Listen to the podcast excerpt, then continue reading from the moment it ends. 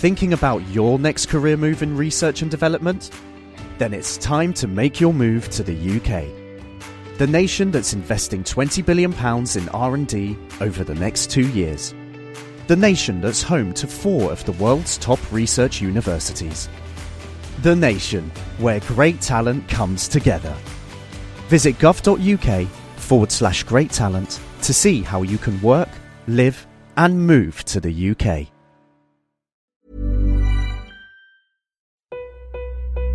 I have you loud and clear. Hello. Hello. Hello. Welcome.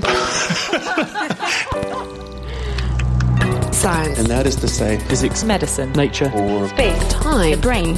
Life. The universe. This week on The Naked Scientists, your science questions are going under the microscope, including Does telepathy exist and what does the science say about it? Can plants get cancer? And has the universe been through multiple Big Bangs in its history? Stay tuned to find out. The Naked Scientists podcast is powered by ukfast.co.uk.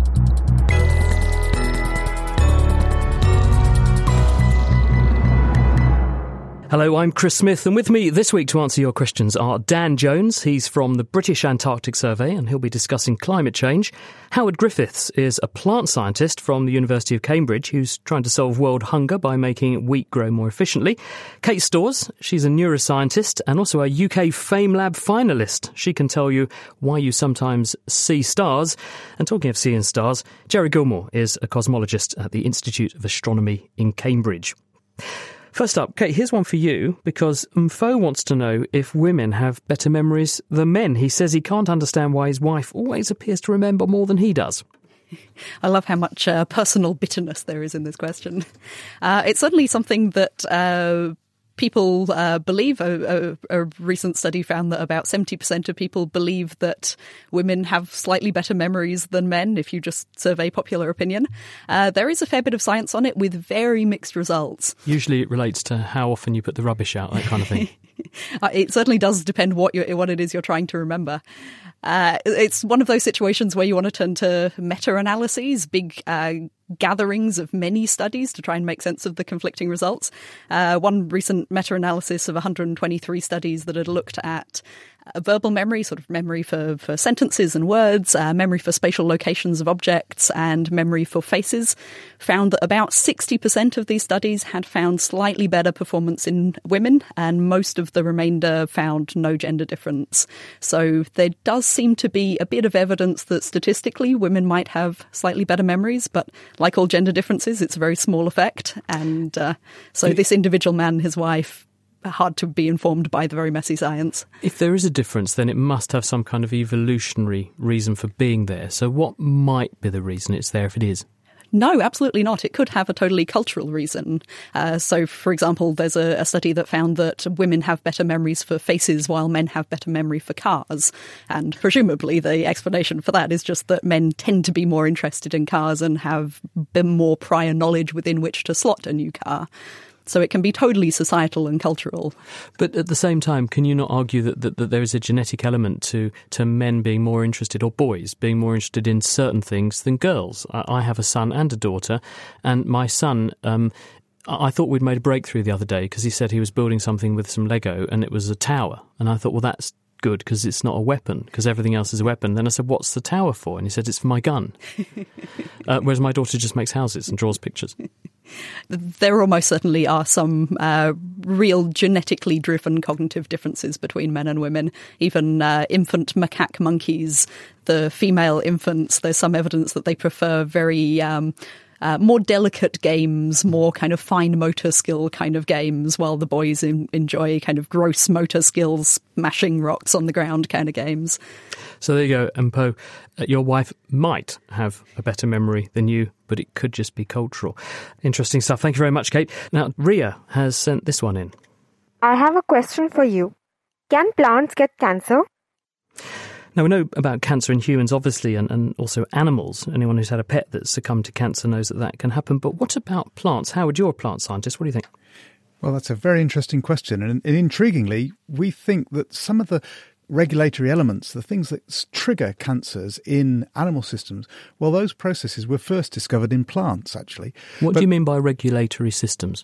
Well, little genes that get produced, small RNAs that come out and edit gene expression. They they actually control whether genes get turned on or off, or and, and or whether that protein gets made, and that's what causes these cells to start growing uncontrollably. In humans and animals, when you have a cancer, you have, as you say, uncontrolled cell growth. This is a genetic problem. And one of the characteristics of cancers is that the cells spread around the body. So, can you get a similar phenomenon in plants? Well, most of the types of cancerous growth that we see in plants are rather more localized. Often, the sorts of things that you might see as a what used to be known as a robin's pin cushion, or even a, a the witch's broom that you see on birch, and that's often caused by some, a, bag, a bacterial infection. And what does the bacterial infection do? It triggers cells to uncontrollably grow. It changes their hormone balance, and because of that, you then get this this little outgrowth. So, you can get something that is a bit like cancer, but it's not the same sort of systemic problem that you get in a person. Exactly. But a lot of the genetic changes are common to both plants and people. Yes, indeed. And in fact, the, the bacterial system that uh, that's how we actually used to transfer genetic material from plant to plant with the, the bacteriums called agrobacterium. Thank you, Howard. Now, Gerry, here's a question we've got from our Facebook page. That's facebook.com slash the naked scientist. Munyaradzi wants to know if the sun were to suddenly disappear, what would happen to all of the planets and their orbits? the planets would keep moving exactly as they are instantaneously. Uh, people imagine that planets naturally move in circles, but they don't. They naturally, everything naturally moves in a straight line. And a planet moves a little bit in a straight line, and then it gets falls a little bit towards the sun, and it moves a little bit more and falls. And a that's bit. gravity tugging it inwards. It, that's right. It's falling the whole time, but it's also moving in a straight line the whole time. So if the gravity were simply to stop, the s- planets would just continue in, in the straight line that they're currently moving in. That's the tangent, as we call it, to their present orbit. And so they would just carry on move, moving away. The sort of underlying presumption here is when all this happens is kind of interesting because people imagine that there is some sort of an absolute underlying time, a Newtonian time, and that therefore all the planets will head off instantaneously at the same time. But actually, this time is different on the different planets. So it takes time for gravity and light and everything else to come from the sun to us. Oh, right. So so- gravity isn't there instantly. What you're saying is if the sun did evaporate all of a sudden in, in an instant, then we wouldn't know for a certain amount of time. Exactly. If, uh, if the sun suddenly went dark, then the light would, the sky would stay bright for until as long Right, as it took the light to get to us. So you're saying gravity. gravity propagates at the speed of light? Yeah, and so does time. Actually, everything goes at the speed of light. Both time and gravity and light all travel at the speed of light. So Why do we think that gravity propagates at the speed of light then? uh, we know it does. Actually, it was measured earlier this year With the gravitational wave with study? the gravitational wave burst. Yeah, I mean, and, how, and so how did they measure that then? Uh, there were two detectors separated by a finite distance, and you could measure the time that The gravity wave signal- arrives at one and they know how far away it is to the other yeah, one. right. and then A few milliseconds later, the other one, which was a few thousand kilometres away, saw the other one, and that's fundamental to Einstein's general theory of relativity. Uh, it was a prediction from almost immediately after the theory was developed, and it was completely different than the way it works in Newtonian gravity, where there is this absolute time sitting there in the background that things just live in, uh, whereas uh, we now know that that's not correct. So, to summarise for the benefit of Munyaradzi, who sent this question in, were the Sun or a star with some planets going around it suddenly to disappear, its gravitational influence would be removed, and the time it took before those planets ceased to feel the gravity from that star would be however long it takes light from that star to reach that planet. Absolutely. So if you're outside watching it, you would see the planets popping off in their straight line orbits. Uh, but because everything is happening in the time it takes the signal to get to you, you'd see it all just vanishing off very nicely. It's only if you're on one of those planets you'd think it was different. Gerry, thank you very much. Now, Dan, um, question here for you from Howell. I recently watched a YouTube video which put forward convincing evidence that there is no correlation between carbon dioxide levels and rising temperatures. They actually show graphs that say that over long periods of time, temperatures rise, and then, 800 years later, CO2 levels rise. They also show evidence that states in the 1940s to 1970s, when CO2 levels rose significantly, temperatures actually dropped.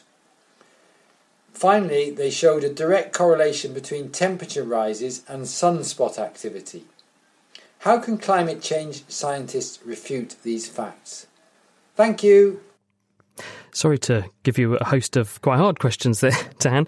So let's start with the, the first one then. What, what's the evidence really that carbon dioxide, the gas that comes out of exhaust pipes and chimneys and so on, does cause climate change? Whenever I think about climate change, uh, I don't usually start with the temperature trend like you're suggesting. I start with carbon dioxide. Uh, we know that carbon dioxide is a greenhouse gas that uh, was measured in the mid 1800s, and any spectroscopy lab in the world can see the, the wavelengths of radiation that carbon dioxide likes to absorb and emit. And we know that it, it absorbs energy from the Earth's surface and then also emits energy back down to the Earth's surface. By energy, you mean heat? Um, yeah, okay. To yeah. make it simple, we're Let's- talking about basically infrared energy, aren't yeah, we? Heat. infrared. Yeah, that's fine. So the, what you're saying is Um, the more CO2 that there is, because it can absorb more of that energy, that there's there's more opportunity for that energy to, to be soaked up. If you put more CO2 in the atmosphere, you will get more energy down here at the surface, right? That's really that's really clear. We've been adding about 30 billion tons of carbon dioxide per year, and that accumulates in the ocean, atmosphere, and land, and that's from fossil fuel burning. The short story is that that energy has to go somewhere. If you double carbon dioxide, that's energetically equivalent to putting a 4 watt light bulb on every square meter of Earth's surface and letting it run 365 days a year, 24 7. 4 watts might not sound like a lot, but the Earth is gigantic. So if you put one of these light bulbs on every square meter, uh, that ends up being energetically equivalent to about 40 nuclear explosions per second. Um, which is, Okay, so the, know, the physics argument is that because there's more of something that can soak up the energy around, there should therefore be more opportunity to interrupt that energy before it goes off into space and the Earth system should become warmer. So that's what the physics says. But what people are saying is that when you look at graphs and things like that, there appears to be some disparity between what the carbon dioxide is doing, what the temperature is doing, what the climate current climate measurements and predictions are doing. How do climate scientists like you respond to those sorts of allegations? Right. What the gentleman who asked the question was referring to was the surface temperature, right? The just land surface temperature. Um, well, not just land, but the surface temperature. And that quantity can be affected by how energy is exchanged between the atmosphere and the ocean and the cryosphere. So, if that's the only number you're looking at, you will see some wiggles. It will rise, it will fall, and some of that is just due to exchanges of energy between the different parts of the climate system. An easier to read thermometer, I might suggest, would be something like ocean heat content.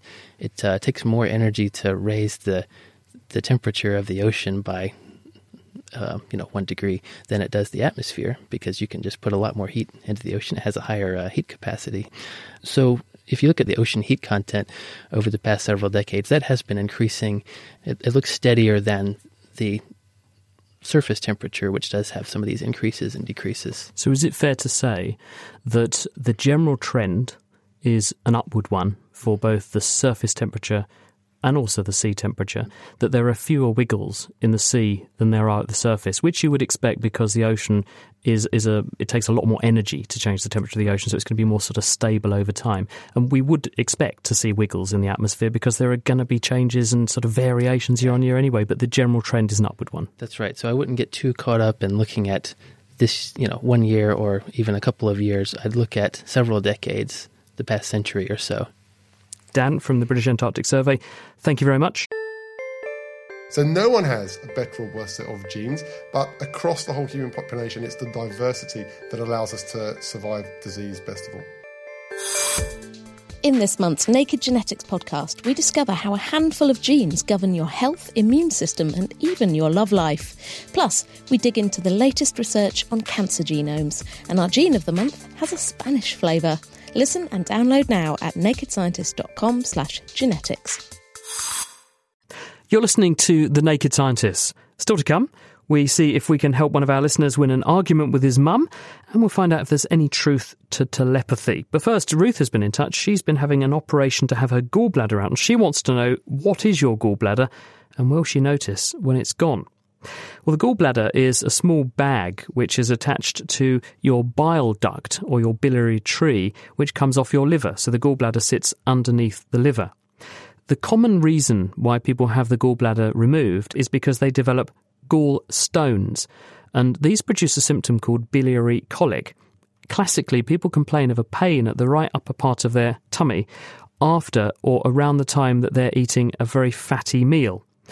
Now, this is because the gallbladder stores bile. The liver makes bile and it secretes the bile into the biliary tree. The bile runs down the bile ducts, drains into the gallbladder, which opens up, relaxes, and fills with this bile. And bile consists of bile salts and cholesterol and things called phospholipids. And these are chemicals which are stored in the gallbladder temporarily and then used when you eat a fatty meal to come out into the small intestine through your bile duct and mix with the fats and break them up or emulsify them into lots of small droplets that your digestive juices can more easily act on. But because the bile is full of these fatty materials, sometimes they can form stones, and these stones build up like gravel in the gallbladder, and they can block the neck of the gallbladder so that when it tries to contract and expel the bile, instead a stone gets stuck in the neck and it makes it very painful. And this is the biliary colic. Surgeons, when a patient presents with these symptoms and they diagnose gallstone disease, go in, usually with cameras which are put in through one or two small holes in the abdomen, and then they remove the gallbladder just using these telescopes. It's called laparoscopic surgery. It's very safe, it's very effective at, relie- at relieving the symptoms, and usually patients have absolutely no symptoms afterwards that their gallbladder has been removed the uh, biliary tree has enough capacity to store enough bile so that as long as you don't overdo it on eating a fatty meal, you shouldn't even notice that you've no longer got your gallbladder, apart from not having the gallstones anymore. So I hope that gives you some reassurance, Ruth, and good luck. Now, Howard, listener Mark wants to know why growing trees doesn't cause the ground underneath them to subside. It's probably more likely that if you've got a tree adjacent to your house, that it, it might be your house that's subsiding somewhat. Um, because uh, if you've got a tree growing on a clay soil, they can abstract water from it, and that can sometimes, in a dry summer, make the clay shrink and cause subsidence. So, so maybe it's the other way around. But to answer your question, which is where do plants get their minerals from? Why don't plants, by taking out the minerals out of the soil, cause the soil to reduce? You have to remember that uh, plants are still 90 to 95% water, and the mineral content is perhaps only about a thousandth of the plant dry weight. It's, it's, when you burn a log, you, you get ash out, which is very much lighter, isn't it? And that's the mineral content that's left after you've burnt that log. And so, in actual fact, um, because of the, the, the relative uptake of carbon from the atmosphere, which makes the plants grow, they don't absorb very much from the soil. And at the same time, they're putting roots below ground, which are building up the volume, and the earthworms are busy replenishing the minerals from the, the ground rock below. So, all in all, you tend not to see soil decreasing around trees. You actually see it increasing as they add more and more organic material year on year. Thank you, Howard. Now, I'm looking actually at two pictures. They're both the same. And what they show are two faces that appear to stare at each other with the noses pointing towards each other. Or if I look away and look back again, I appear to see a rather nice looking goblet or vase.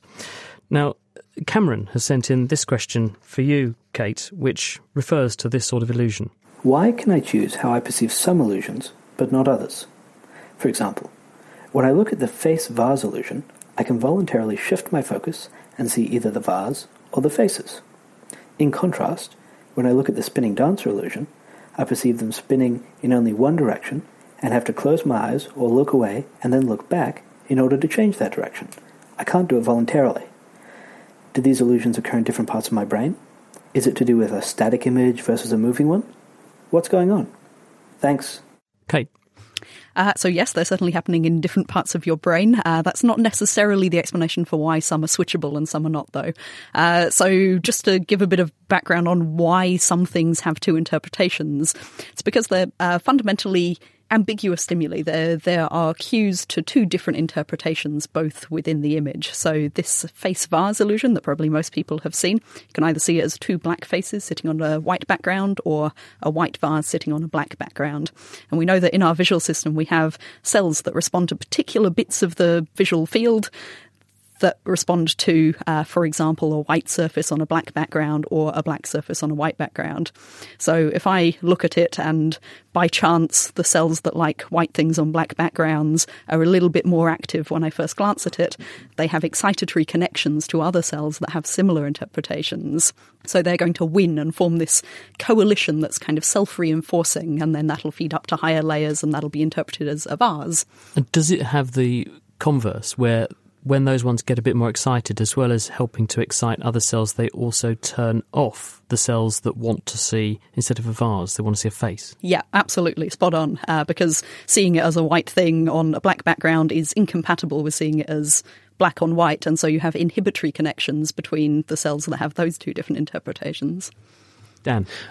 Um, the first time I saw that spinning dancer illusion, where it's an animation of a dancer spinning and it appears to be spinning in one direction, and then suddenly for me anyway, suddenly she switched directions, and I felt really nauseated when that Mm. happens. Is that common? Or- Yes, there's yeah. something very unnerving about your interpretation Yeah. that had felt so solid and, and real, suddenly completely Yeah, switching. Yeah. Yeah, your brain doesn't like that, I guess. No. the, the other one is that. Oh, Gerry, go. Yeah, it's an interesting um, cosmological consequence of this as well, is that um, for pretty well all Northern Hemisphere cultures, we talk about the Milky Way, so there's this white on dark sky. and yet for the uh, Aboriginal people of southeastern Australia, they talk about dark on white. So it's the, the dark bands through the uh, middle of the Milky Way which form a gigantic emu shape. And they really do, actually. And, and they can't don't they use that to know when it's in a certain position in the sky to know when to go and get the eggs? Absolutely. Yes, yes, it's cultural and uh, and it works very well. But it's just a nice inversion of black and white. Which one you decide is the signal, and which one you decide is the background, is clearly just a cultural presumption. Okay, um, one of the things which I've noticed when you look at that hollow mask illusion is that it is impossible to force yourself, even though you know. And by this, I'm talking about that if you see a mask spinning round and you're seeing it from the front and then it turns around and you see it from the back, at some point, you know you're looking into the inside of the mask, but you can't help yourself but to see it coming out at you. And, and I know with this illusion, where we've got this vase or the faces, I can cause myself to flick between the two, but with the hollow mask one, I just can't overcome that. Yes, your visual system takes a lot of prior knowledge into account, and our experience with faces is that they're always convex objects and they're such familiar patterns we just compulsorily see them as being convex objects even if we know at some kind of intellectual level that they're not So basically, it's your brain saying, I know what the world's all about, and therefore I'm going to force you to see it one way, regardless of whether that actually is the reality. Yes. So to answer Cameron's question, I think the the difficulty of voluntarily switching depends on how strongly these coalitions that represent the different interpretations are suppressing one another. For some stimuli, the the uh, the the cues in the image seem to be such that there isn't very strong evidence for either interpretation, and you can sort of t- tilt them with eye movements or attention. Whereas others, like the spinning dancer, they're just uh, totally uh, compelling and antithetical interpretations. Some people have uh, found that individuals who have schizophrenia can't see these illusions. They they don't experience them. Yes, the hollow mask illusion in particular, uh, there's evidence that schizophrenics see it veridically as being a hollow Why? mask. We don't know. Possibly uh, something to do with a, a failure to incorporate prior knowledge as effectively into your interpretation of the world as uh, healthy brains do. Thank you very much, Kate. Gerry, uh, Lynn's written in with a question, and she says, Does lightning sour milk? My uncle was a dairyman. He said it could, but I'm a scientist. I just don't see how it can happen. But we've had a series of storms go through, and half a gallon of milk has soured. And we never have milk sour normally, so it's making me wonder what do you think? It's really interesting, this one. Uh, it's a, a classical old wives' tale in the sense of old wives being uh, established wisdom.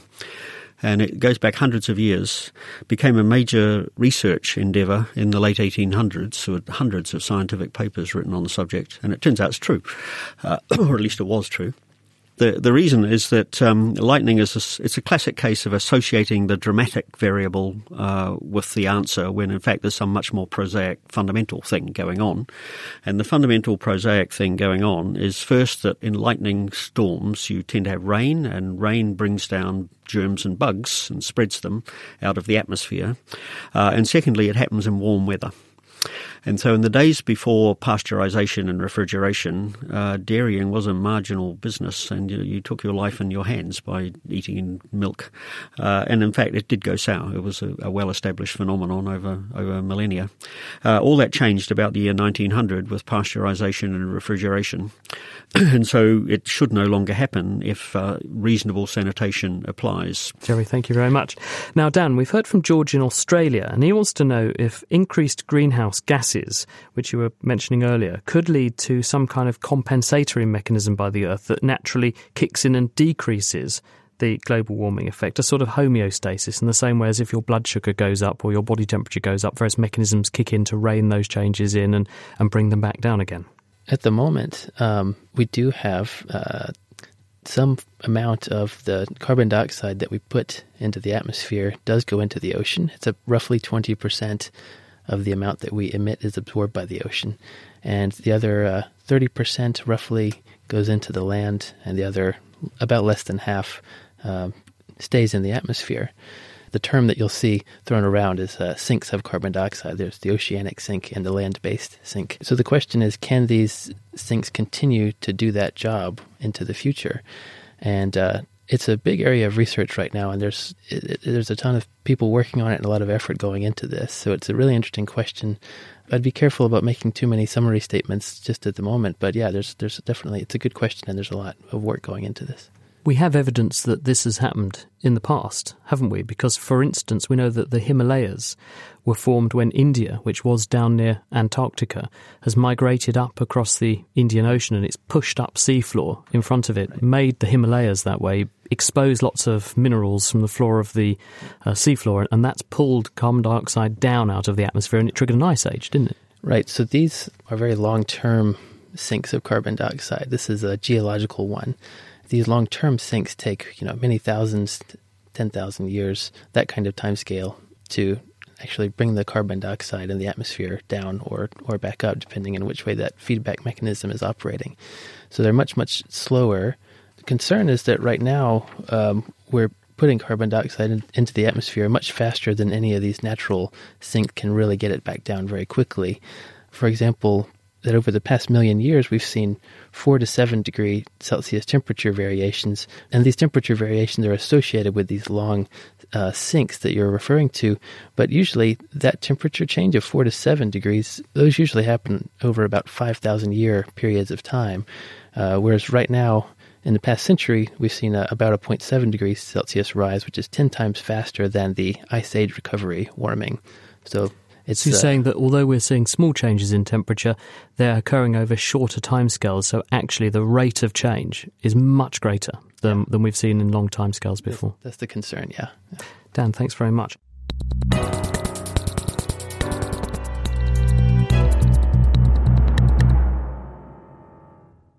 You're listening to The Naked Scientists with me, Chris Smith, and this week our panel of experts are answering the questions that you have been sending in. Uh, with me are neuroscientist Kate Storrs. We also have astronomer and space scientist Gerry Gilmore, Oceanographer and climate change expert Dan Jones is here in the studio, as is plant scientist Howard Griffiths.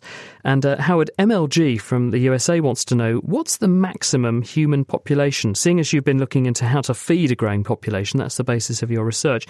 Is there a maximum we need to have in mind when we factor in the space and the infrastructure? Well, thank you, Chris. That's a very nice question, and it's going to be a difficult one to answer both from an ethical and a practical perspective. I mean, the background to this is that we expect that the global population is going to increase by two to three billion over the next 50 to 100 years or so. Uh, but we then predict that it will level out to some extent. And as the questioner hints in their original question, we also expect that we're going to see populations increasingly becoming urbanized, part of city dwellers, and they're also going to want to have higher aspirations to lifestyles. They want to increase their meat consumption, and that uh, is also an, not a very effective use of resources. And then we've got climate change that we've been hearing about. So we're going to in- get increased uh, climatic extremes, floods, and drought. So the question is can we sustain the, the population that we are predicted to see? Which is what? We're currently heading towards 10 billion people. There's okay, what, so we're seven? about six to seven billion at the moment, and Mm. we're likely to head towards 10 by the end of this century. People say we're consuming resources at the moment at the rate of two planet Earths, not one. So if you increase our numbers by another 30 to 50%, which is what that number you've just suggested is, that means we'll be up to three planet Earths per person equivalent per year. That, that's totally unsustainable, surely. It, it is dangerously unsustainable and that increases the threat upon our natural vegetation because there will be a demand to try to convert more land area into agriculturally productive land. So it's a real threat all the way around.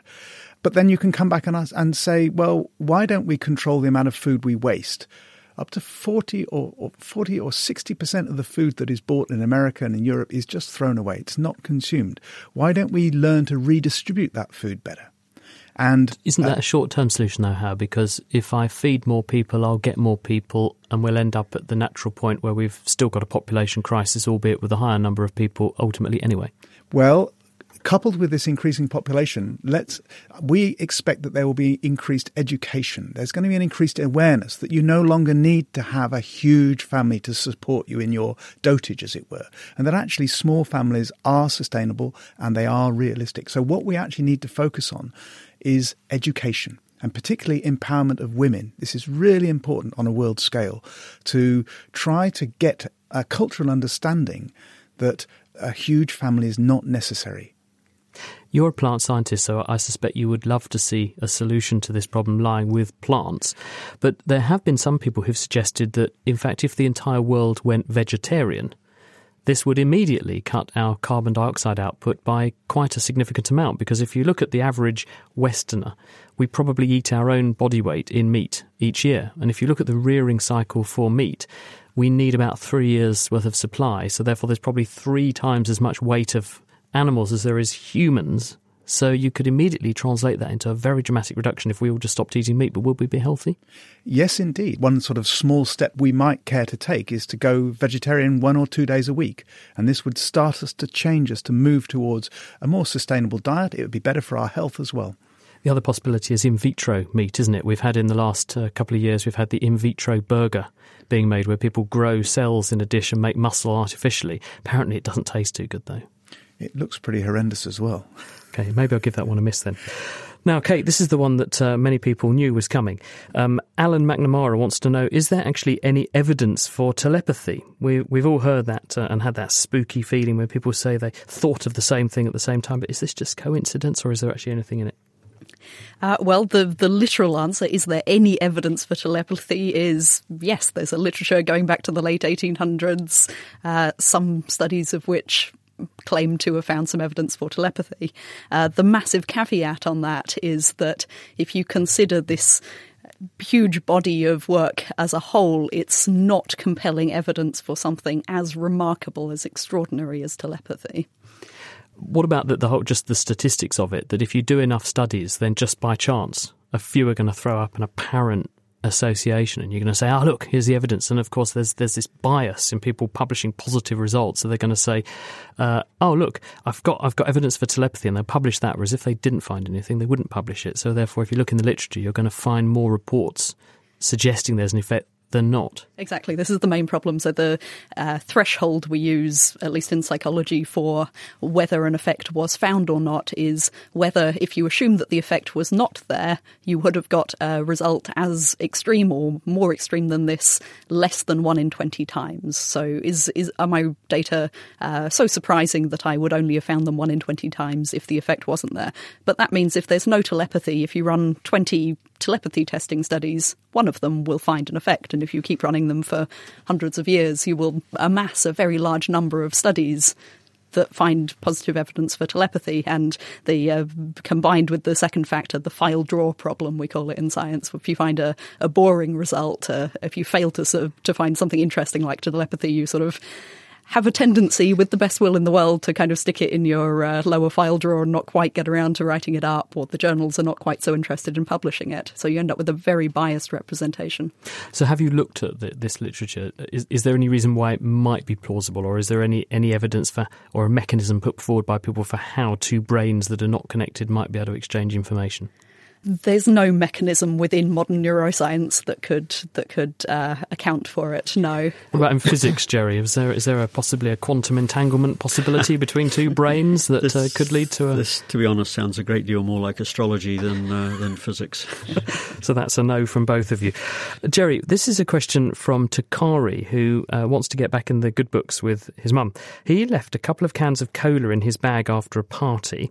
Two days later, they were still cold, but when his mum saw the cans, she assumed he must have taken them out of the fridge that morning and wasn't very pleased. Now, to prove he wasn't lying, she suggested he could leave one can in the car overnight and then test the results. And the next morning, that can was warm.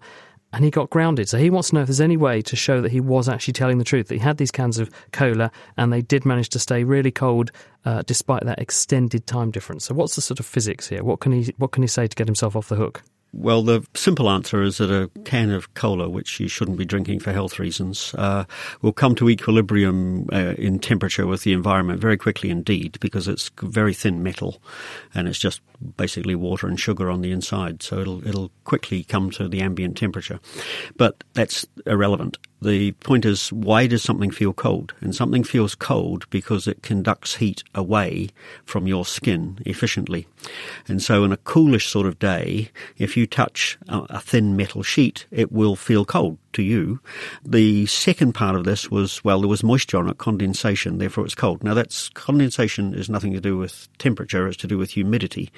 Uh, and so, if there was a coolish damp day, the cans could well feel damp and cold, uh, and they would that would be their just natural temperature. Then there's the interesting follow up of the car. Now, cars are interesting because cars uh, overcool at night time. That's because they have windows which radiate away more heat than is natural. So cars get colder than their surroundings, which is why there's always ice on your car uh, and not on the grass. But then they heat up more quickly than their surroundings as well. And so if you went to check your can uh, early in the morning in the car, it would have been colder and it would probably have frost on it, and he would have uh, won the, the discussion. But doing it a little bit later uh, means you lose. Uh, and so the answer, the real answer, is A, by not having the cola for however long one was grounded and not having the other prohibitions, his health and uh, general education has improved enormously. Um, and secondly, there's three interesting bits of physics in that question, which I uh, hope have um, uh, proved more interesting than, than the contents of the can. Gerry, thank you very much.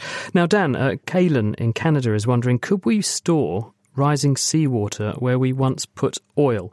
Now, the, the point about this is with climate change and so on, we're expecting global temperatures to rise and sea levels to rise because of melting ice and also the thermal expansion of water. So, could we offset all that seawater that's going to inundate all the low lying countries like Britain? And could we just shove it in the hole in the ground that we've made by taking all the oil out? I like this question. Um, I did some really simple back of the envelope type calculations before the show. So everyone, please feel free to go do your own and check this. Um, so we produce about 90 million barrels of oil per day, uh, and the volume of that, uh, we could fill the O2 stadium 1,300 times per year. So fill it up and drain it about 1,300 times with the amount of oil that we produce. But um, looking at sea level rise, and although the reported sea level rise is a, a, just a rate of 3.2 millimeters per year. At the moment, uh, there's a lot of ocean out there. There's a huge surface area. So if you look at just that 3.2 millimeters over the entire surface area of the ocean, it's about a thousand times more than the amount of oil that we produce. So it looks like no, there's not nearly enough room by about a factor of a thousand, unfortunately. And I don't I don't even know if you could do this. If you could put the seawater in those places, would it even stay there? The rock might be a bit more. Uh, when we extract oil from the ground, these rocks are porous rocks. They're like a yeah. sponge with oil in them, yeah. and the way the oil is is removed is by displacing it out yeah. for the most part with water already, isn't it? Mm-hmm. So one could argue that many of these oil wells are already saturated with water by the time you've recovered the oil. So it's a bit of a non-starter by the look of things. But thank you for those fantastic numbers. Now, Kate, you actually have been a finalist in FameLab. And for people who are not acquainted with FameLab, this is an international competition where scientists are given three minutes to deliver some kind of speech or talk all about a sector of science that they work on or are interested in. So, Kate, you have three minutes and you're going to tell us about your topic. Off you go. So, have you ever been uh, looking up at the sky on a sunny day and noticed little specks drifting and wiggling and zipping around in your vision? Many times. Good. Well, some of them are boring things. Some of them are just bits of gunk floating across your eye. But others are something very special and strange. Uh, and you can only see them against a bright blue light like the sky. So next time it's sunny, look up and uh, see if you can see tiny bright white dots. And when you first spot them, they look like uh, sparks or pinpricks. And then as you watch for longer, you realise that each spark lives for about a second and then it wiggle, wiggles along a little curvy path in that second and then pops out of existence. Uh, each one of those dots is an individual white blood cell moving through the veins in your eye. See, at the at the back of your eye, you've got this tangled net of blood vessels that get infinitesimally narrow. And the majority of the things going down them are red blood cells, which are also tiny, so they're fine. But uh, every once in a while, a white blood cell comes along, which is twice as big, and it gets stuck for a moment in the narrow tubes, and it has to squish and wiggle its way free. So if you happen to be looking at a bright light at that moment, you can see it getting stuck because the white blood cell is almost transparent. It lets the tiniest pinprick of light shine through. And they're called blue sky sprites, if you like whimsical names for things, or uh, Scheerer's blue field entoptic phenomenon, if you don't. On top of the amazing fact that it means we can watch individual cells moving through our bodies, blue sky, blue sky sprites have a couple of uh, really surprising implications. So, first, they show us that our eyes are back to front. That explanation I gave about white blood cells letting the light shine through only makes sense if the bit that detected the light was behind all the blood vessels. But from a design perspective, that seems crazy. It would mean that the light had to pass through this whole tangle to get to the bit that mattered. But crazy it is it as it is, that's how the eye works, or at least how it works in mammals and birds. If you were an octopus, your eye would be the right way round and you wouldn't see blue sky sprites. The other surprising implication is that we can watch our own immune systems fighting disease. So, about 10 years ago, some scientists gave people a very small dose of E. coli bacteria, just enough to trigger an immune response, which means their bodies generated more white blood cells. And those people could see about 50% more blue sky sprites while they were fighting the E. coli than they could before. For me, though, I love them because they're a reminder that science is not uh, essentially high tech or complicated. At its heart, science is about looking closely at things, and even our most frivolous and personal experiences, gazing up at the sky on a sunny day, can, if you really pay attention to them, turn out to contain whole worlds of surprising new knowledge. Okay, why is this more apparent when you look at a nice bright blue sky than any other background? Uh, because your red blood cells are literally uh, red, which means they um, absorb the blue light. So if you look at a blue light, there's the largest spectral difference between what's being absorbed by the red blood cells and what's being let through by the white blood cells. So it just makes the white ones much more apparent when you look at something that's a blue background. Absolutely, yeah. Brilliant. Thank you very much. And I can understand and now see why you did so well in FameLab. Thanks, Kate. Greya here from Naked Astronomy. I wanted to say hey and tell you about my new podcast. It's an awesome audio adventure into the big black cosmos that we inhabit. What's out there? How did it all begin? And what will happen in the end? Presented and produced by yours truly, you can find it on most podcasting platforms. Just search Naked Astronomy. You're listening to The Naked Scientists with me, Chris Smith, and my panel of skilled scientists who are answering your science questions. Now, Gerry, Bob Wilson wants to know could the Big Bang be part of a repeating cycle of expansion and retraction? In other words, has the universe been through more than one Big Bang in the past? That's a pretty big question just to sneak in like that, Chris. it, uh, the answer is, uh, in principle, yes. The, uh, we have a, a model, an ex, a description of cosmology and the origin of the universe, in which the universe started as an infinitesimally tiny uh, volume with a very, very large amount of energy in it indeed. Uh, this energy, essentially from nothing, uh, expanded very rapidly, uh, much, much faster than the speed of light for a longish time by its standards, about a millionth of a second by our standards. Uh, and so the, and that led to a universe that was incredibly stretched out and incredibly huge. And a teeny, teeny part of that uh, original universe is what we see as our universe today. Now, that picture, which when you plug it into Einstein's general relativity, provides an excellent description of all our observations. But it makes no sense at all. You have to make up all sorts of assumptions. Uh, you have to guess why numbers are the way they are. So it may be right, but it's clearly not a complete description. We don't have a quantum gravity description of what really happened in those early days. And so people are investigating all sorts of uh, possibilities, even though there's no evidence, direct evidence as yet for it.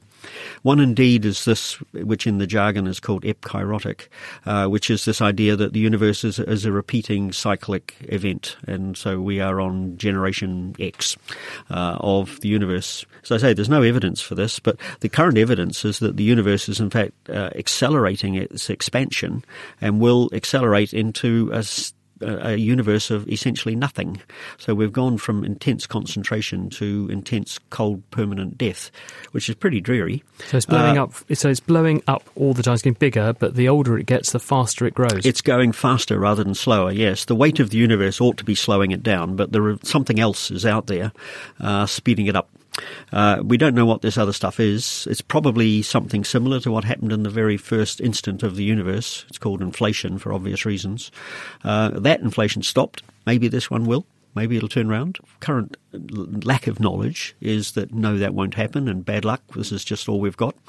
But uh, it's quite possible that in the far future, the universe will be a much, much more interesting place than we think it will be today. Well, there's something to look forward to at least. Gerry, thank you very much. Howard, here's one for you.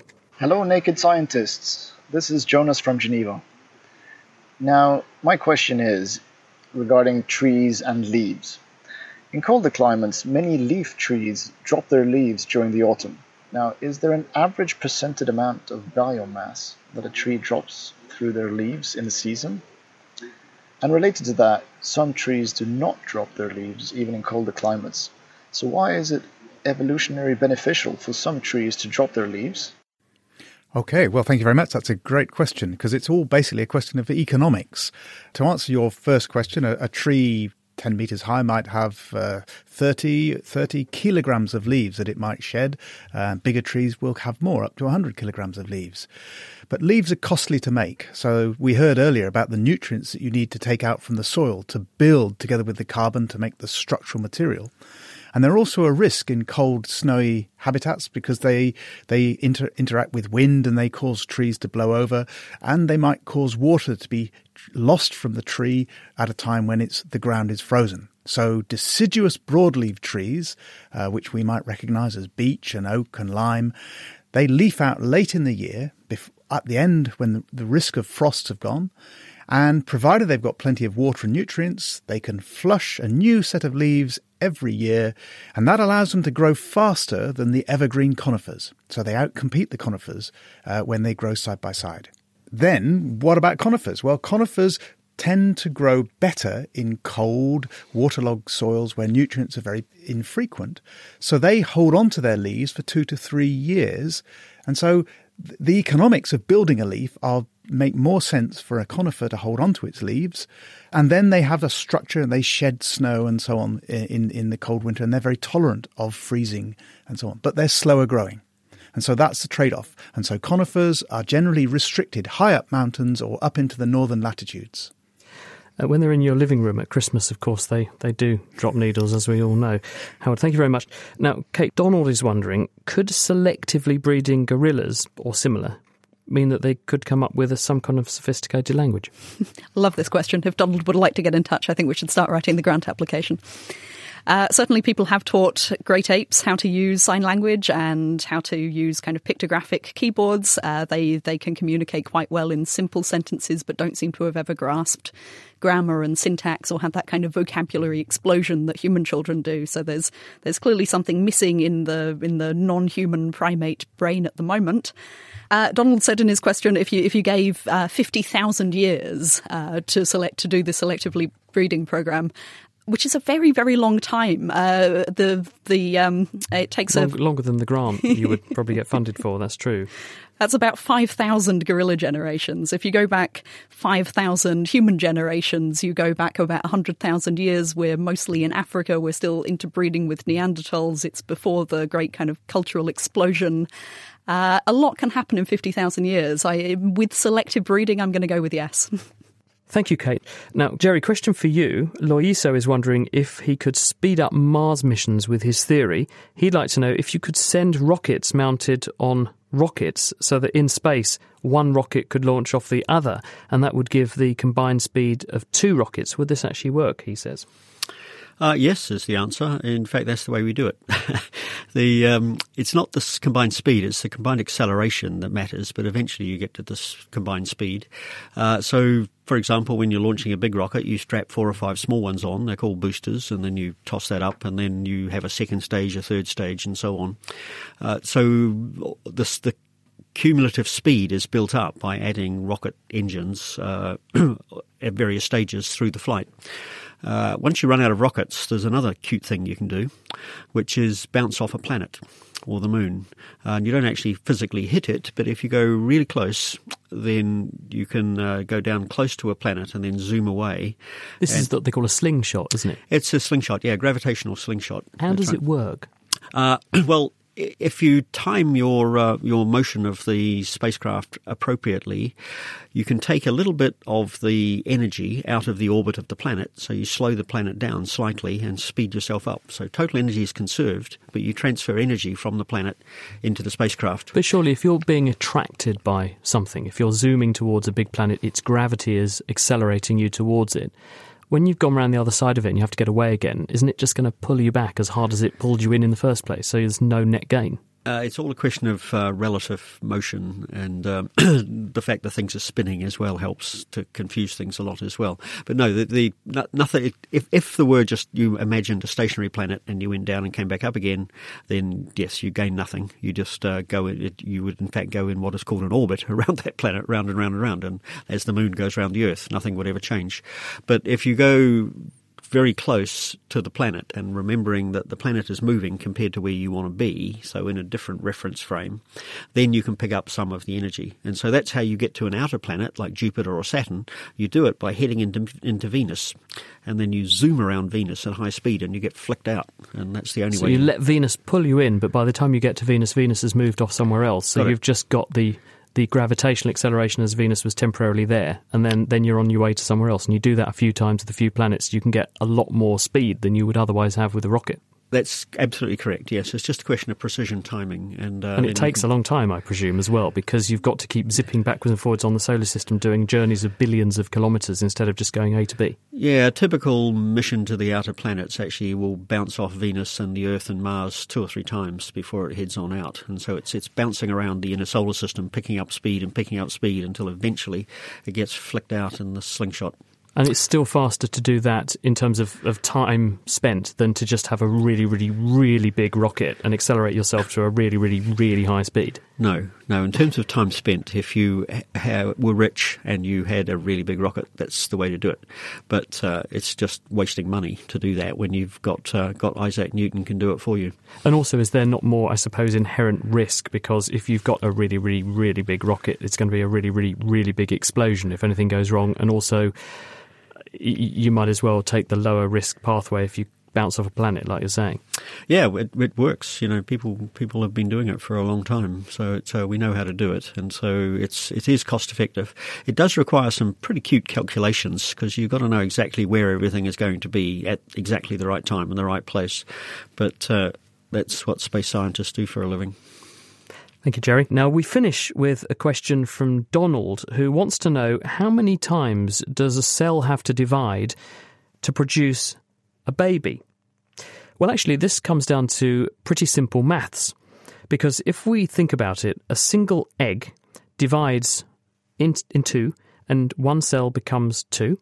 And then those cells each divide in half again, so two split to make four, and those four cells then split themselves in half and they become eight, and then those eight cells uh, split in half and you get 16 and then 32, and this grows exponentially.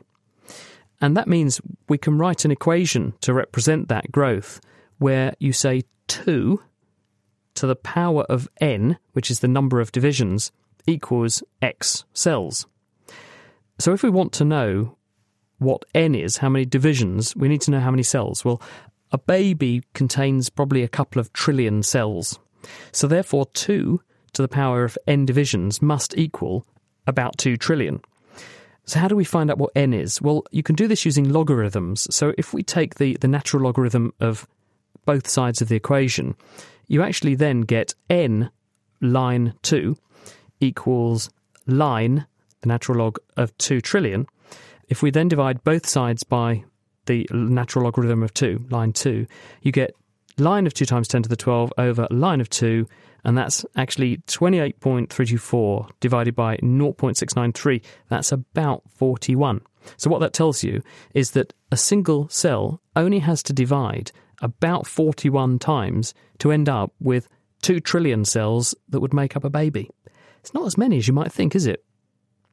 Now, that's it for this week. Unfortunately, we have run out of time. I have to say a very big thank you to our panel this week, who are Gerry Gilmore, Howard Griffiths, Kate Storrs, and Dan Jones, and also to Connie Orbach for production, and you for sending us such fantastic questions. Do please keep them coming, because we're coming back with another Q&A in a month's time. You can send them in to chris at thenakedscientist.com.